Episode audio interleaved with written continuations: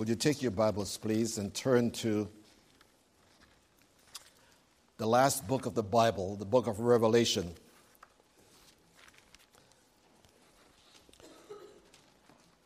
I want to assure you that I am in no way going to be taking up the what 666 means and the white horse and the black horse and what I want to do in the next coming Sundays of communion, if you look at the book in the book of Revelation, you will see that, by the way, it's the book of Revelation, just one, not Revelations, just one. The revelation is about Jesus Christ, and God is revealing to John just what is taking place and what is to take place. And uh, but at the beginning of the the letters. I have titled this morning, You've Got Mail.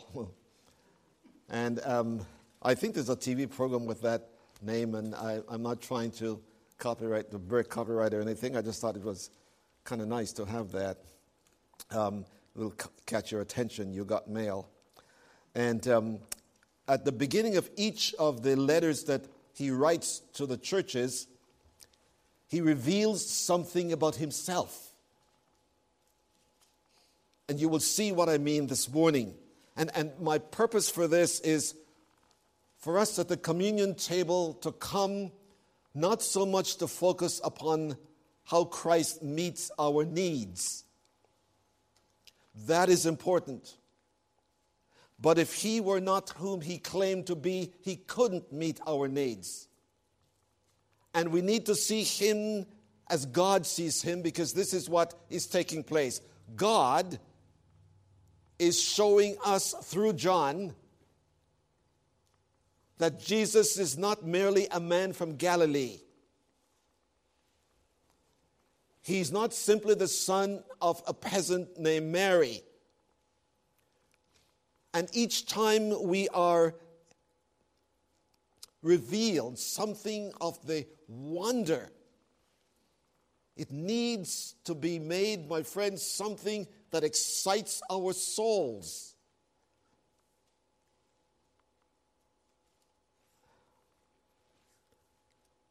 Listen as I read the first eight verses, and my text is taken from verse 8 alone.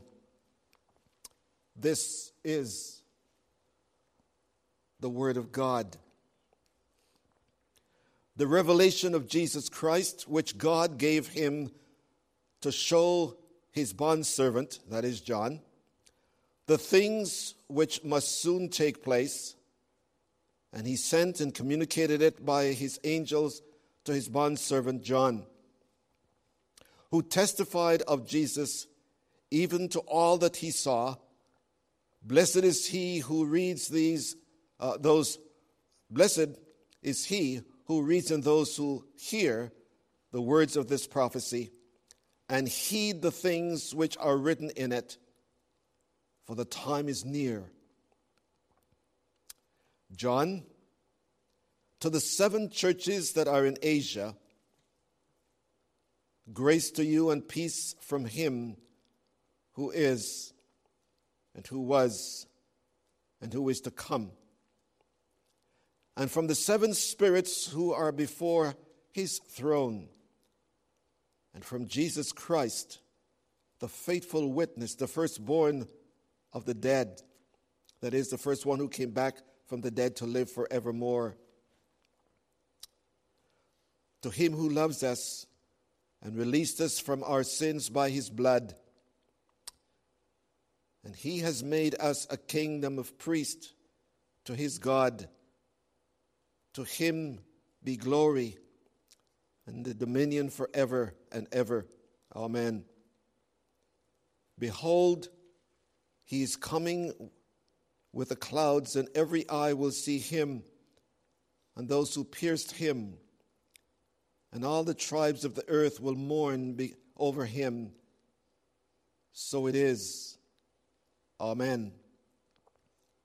I am the Alpha and the Omega, says the Lord God who is and who was and who is to come, the Almighty, the Word of God. May the words of my mouth and the meditation in our hearts be acceptable, O God, to you through Jesus Christ our Lord. Amen. A.W. Tozer, that spiritual giant of another age, says this in his wonderful, I call it a little book, called The Knowledge of the Holy. Tozer writes, and I quote, So necessary to the church is a lofty concept of God that when that concept in any measure declines, the church, with her worship and her moral standards, decline along with it. The first step down for any church is taken when it surrenders its high opinion of God. That being the case, the present concept of God in a lost world, because it was first the church who lost the concept of God. This was followed by the world's concept of God. The church lost its concept of God, and the world then followed. It is amazing to me as I study this text that, that God wanted the church. Remember, this was written to the church, not to the world. God wanted the church to once again grasp who Jesus was. Imagine that within 50 years of the ascension, 50 years of the crucifixion, the church was beginning to lose its high, lofty concept of who God was, of who Jesus was. And as we march down through the ages to where we are today, someone had the audacity to say that God made us in his image and now we're returning the favor to him. We are making him in our image. The church had lost it. And as Tozer says, when the church loses its high, lofty concept of God, then the world follows and does exactly the same thing, and you can trace it, my friends, for yourself. In this little section we're going to look at this morning, I call this the implication, the implication of the revelation. God is telling us something in this revelation that we need to hear. Not only the church in Asia, and that's not talking about Japan and China. It's talking about what was there at the time in, in, in the Roman Empire, in, in that area of time. There is something very awesome when we look at the opening words of verse 8. Listen to it. Jesus said, I am. I am that phrase is a, is a phrase of divine revelation. It is first expressed way back in the book of Exodus, where God reveals himself to Moses and to the world for the first time as the I am. But he, he adds two things to the I am. You know, I, I can say to you, I am rich. but you wouldn't believe that. I can say to you, I am handsome. Some of you might believe that. but he is not saying something that he wishes to take place by saying, I am this or I am that. What does he say, I am? First of all, he said, I am the Alpha. The Alpha is the first letter in the Greek alphabet. And it is interesting, by using it, He's saying this that before him, as there, there was a before, nothing created existing before God, before Christ. He is the Alpha, He is the beginning of everything. Nothing came into existence, says John, apart from Him. He begins everything, everything begins from Him. I am the Alpha. We'll deal with that in a few minutes some more. The book of Job, chapter 33, verse 4 says this The Spirit of God has made me, and the breath of the Almighty gives me life. So we don't have life apart from the Alpha. He has life within himself. We don't. We don't.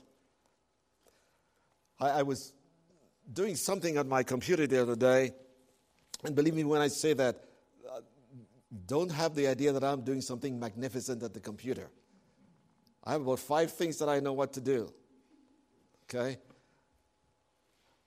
We had some, some things at our house done this past week, and the guy was going through the whole thing with me. And I thought, this is madness. This is madness. And as I was going through that, whatever I was doing at the time, looking at the news, I was looking at all the people who died over the past 10 months all the people who died over the past 10 months. One of the great ones just died this past week, Yogi Berra. Some of you will remember him. Others of you will wonder if is that is a bear or not. No, it's not a bear, it's a baseball player. But a unique one. I followed his, I hated him actually. Uh, he played for the Yankees, and I'm a Dodger fan. and we had troubles with Yogi, but he was a great one, a great one catch some of the great baseball games, and he died.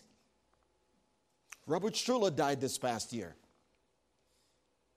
And I can go on. None of those men started their own lives. Every, every human being, every created thing has life because they have received life from Him who is the Alpha, the source of life. the Alpha. He did not get life from something that existed before him. He has life within himself. The Omega. That's the last letter of the Greek alphabet. If there was nothing before him, there is nothing after him. There isn't going to come a time when we no longer need God or Christ or His Word, and something else will take their place. No. We live between these two poles, the Alpha and the Omega. If the last letter is Omega, and Jesus said, I am the Omega, it means, my friends, that He has the last word in history. That everything is going to turn out the way He has designed it. But I want you to see something here. All of history exists between the Alpha and the Omega. Think of that. Think of all the things that have happened from the beginning of time until the end of time. And we have seen light and we have seen darkness. We have seen peace and we have seen war. We have seen, seen good and we have seen bad. But in all of those experiences, He was there. If you please, making history to move toward a certain end. History is not circular, it's linear. It, it's moving toward an end, to the omega. Listen to what he says to, to John, uh, to, to us through John. In this world, you will have tribulation. He knew that between the Alpha and the Omega, there are hard times, difficult times, dark times. He knew that. But tribulation is a word which carries these nuances burdens, burdens, anguish, anguish, pressures. But listen to what he says. it's almost as if he's mocking us. Be of good cheer. I have overcome the world. In the midst of this, between the Alpha and the Omega, are tribulations. But be of good cheer, because those tribulations are not greater than the Alpha and the Omega. John Russell Lowell, you may have heard it. Truth forever on the scaffold, wrong forever on the throne. Yet the scaffold sways the future, and behind the dim unknown standeth God within the shadows, keeping watch over his own.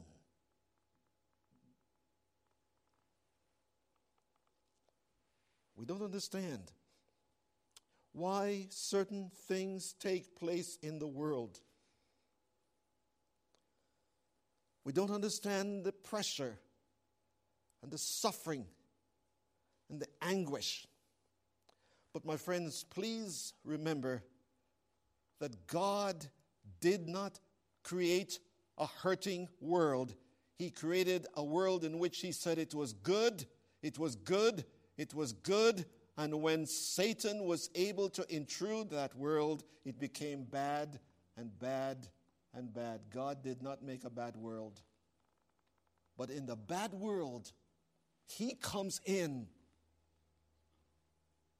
and He reveals Himself to us in the person of His Son. He who is the Alpha, the beginning, and the end. And He says, In all these things we are more than conquerors because there is a divinity behind the activities of history. And the mind behind the activities of history is a mind that is good, a mind that is intelligent, a mind that is purposeful, a mind that we have come to know as Jesus Christ, as we shall see. So, what was the intention of the revelation? It was to reveal something, to remind the church at the time, it was suffering anguish. And God took the time to say to the churches in Asia, as He's saying to you and me this morning, I am the Alpha. I am, in the, I am the Omega. You are, you are walking, you are sitting, you are living, you are facing, but you are not going to go one step without me orchestrating your life because I am the Alpha, I'm the Omega. Nothing can happen outside of that that can do damage to God. Let's look at it some more. Because there, there's not only the, the information given, but you'll see in the revelation what he's saying. Listen to what he says. I am the one who is. Who is. It's almost the same as saying the Alpha, but he's giving us some more. In this little word, he is showing that he encompasses the present. The present. Where you and I are at this very moment. He is, not was. We'll see how the was comes into it in a minute. In that little verb is we are confronted not with a moment in time, but with a being that truly exists. To say that he is, he's saying that I exist. I have being. He is the ultimate reality. He is. Now, I want to, I want to introduce you to a man who lived the 5th century BC. His name is Parmenides. Very few of you, unless you're a history buff, will know of him. Almost all his works have been lost. But some of them that have been retained, he is known for this phrase. Uh, this is a philosopher. This is a mind that occupied yesterday's search for meaning. L- listen to his statement Whatever is, is. Now, doesn't that blow your mind? Whatever is, is. What is this man saying? He's saying that if something is real, it cannot not be. For anything that to exist, it must be pure, unchanging, immutable, fully actualized being. God does not exist with the hope of improving as time goes on. He is. There is no correction in the character of God. He is ultimate character. in all the diversities we see in the world, why is there not chaos instead of a cosmos? Why do we not have the planets running into one another? How are we able to live in this diverse world where men are killing one another? Just look at your television screen. How, how can we deal with the diversities we see?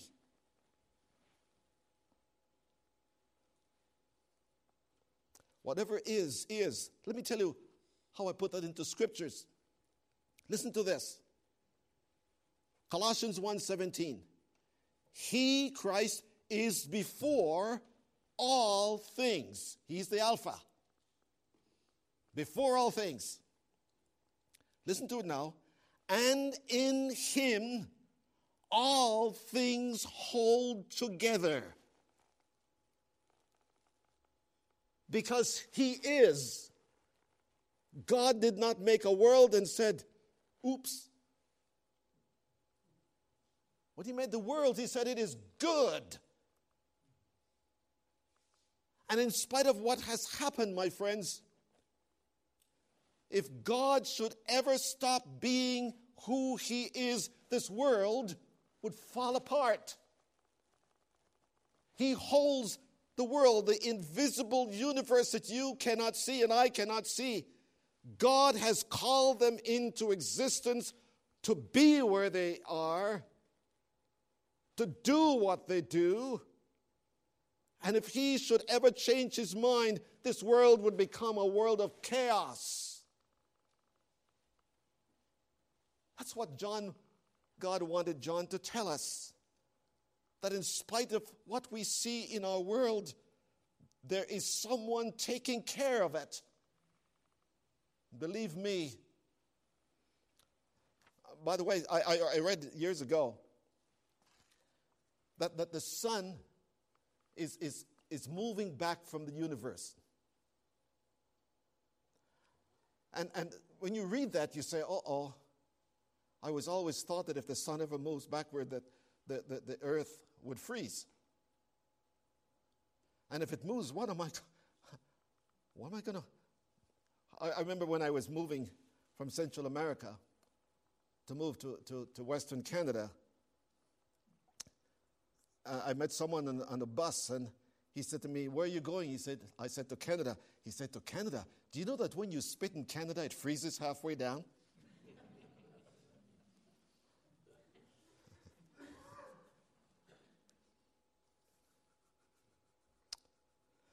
But they said, the sun is moving at such a pace that if it continues to move at this, the pace it is moving, it will be at least 50 years before there's any change.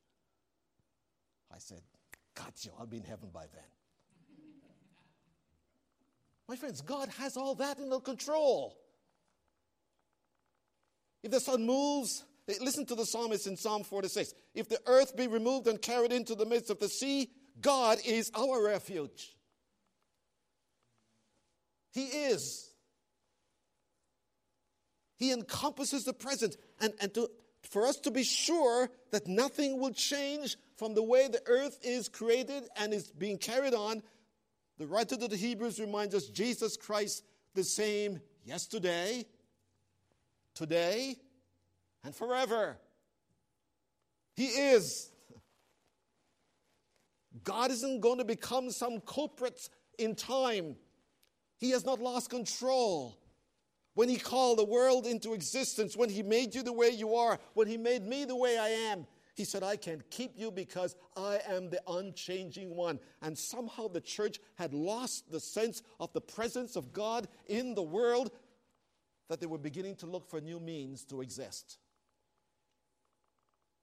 And may God help us not to join them.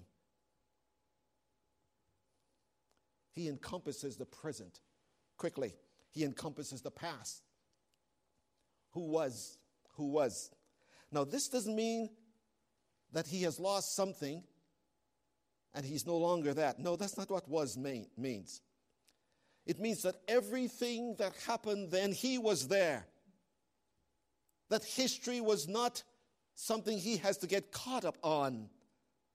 The present that we arrived at, we're arriving at because he was there making it working according to the counsel of his will. Let me, let me give you an illustration of this. Take the birth of Jesus. When you read the book of Luke, Luke says that at a certain point in time in history, all of a sudden a decree was made saying that all the world was to be taxed. The way in which the Romans took a tax. It's a census, really. As one writer said, we want to see how they could make more money. Hasn't changed. It's looking at the traffic. Only, only Lois knows what this is. In Toronto, it's called the Don Valley Parkway. And the Don Valley Parkway is where people go from the suburbs to the city for their work and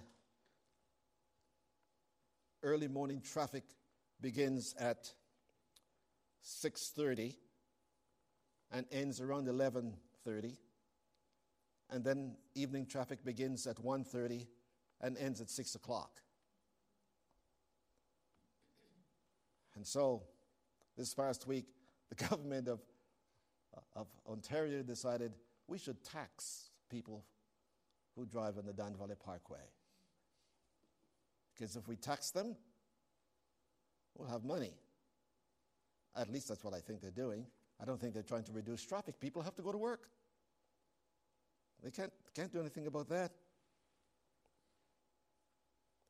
And, and, and what, what we're looking at, my friends, is for, for years that thing was there. Nobody thought that that would ever happen. But he said, um, John wants us to know that whatever we are facing in the present is because of what he was doing in the past. And there may have been things in the past that's leading up to this, and there has been. But that does not mean that God is absent. So all of a sudden now we have Augustus Caesar saying, We want a census, we want to take to know how many people are in this province and how many people are in that province. And everyone is to be taxed. They were to go to their own country to be taxed. And there was a young girl pregnant with her husband. And they lived in a certain place. And Augustus Caesar had control over that place. Would you allow me to read it? The proud emperor decrees drove southward the anxious couple. Yet but another hand was leading them on. The hand of him who overrules the purpose and emperors and kings, of statesmen and parliaments for the accomplishment of his design. Though they did, they knew him not. Yet he was leading them. And listen, Joseph and Mary arrived at the very place where the prophet Micah, 700 years before, said that Jesus was to be born in Bethlehem. You know how we got there? The providence of God leading in the past. God said, This is how and where my son is to be born. And my friends, think of it. You know, you know how I have been, been dealing with my wife's illness, and I, I am at peace. Not because I am not concerned, but from the day she was born. Should I say how many years ago? No. From the day she was born, God had the design on her life. And the present situation of my wife is not news to God. He was there, He is here. I am He who is, who was. And sometimes, you know, I jokingly say about Sodaville. How did I get here?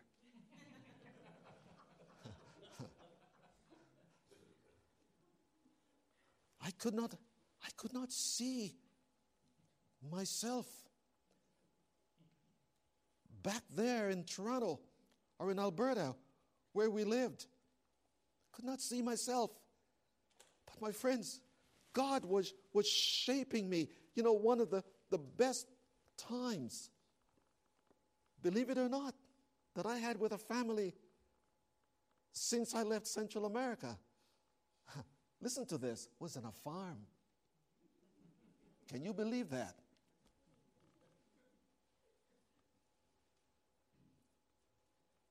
God had a family there who would take me into their home like one of their very own. In fact, they keep calling now and saying, We haven't heard from you. How is Lois doing? and when Lois came into my life, they embraced her, who was. And where, whether it was for Lois in Eagle Point or me in Alberta, who was. My past was not chaotic. My past was designed by God and the things that are happening to me now, presently, is known to the God who was my God and who is my God.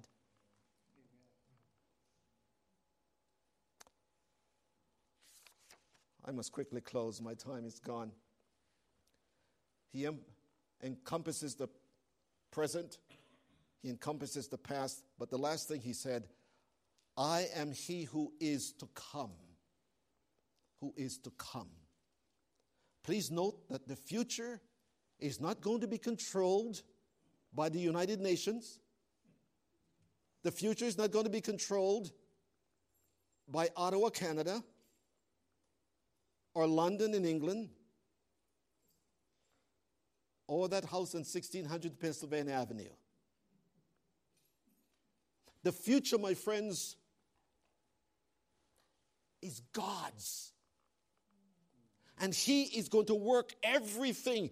The chaos we see with man is known totally and fully to God, and He is able to work everything after the counsel of His own will. So listen to Hebrews 7:25. He is able to keep to the uttermost, keep to the uttermost all whom God is bringing to himself, and not one of them shall be lost. And whatever might take place in your life and mine, my friends, whatever it might be, listen, Jesus ever lives. He controlled the past, the present, and the future, and he will make sure that you get to heaven.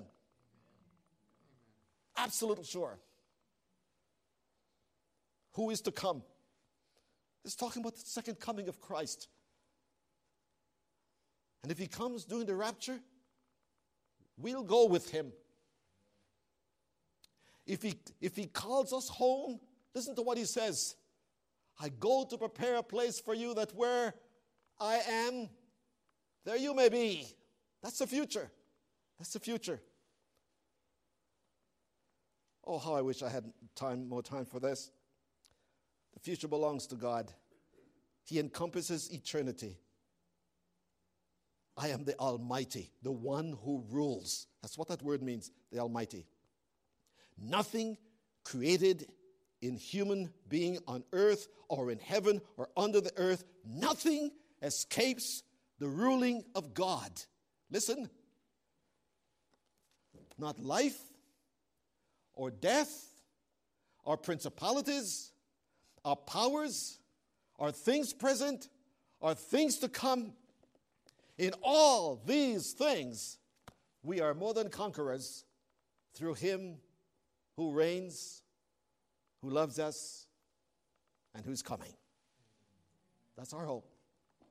My hope is built on nothing less than Jesus' blood and righteousness. Let us pray. Oh, gracious God, use your word for our encouragement today.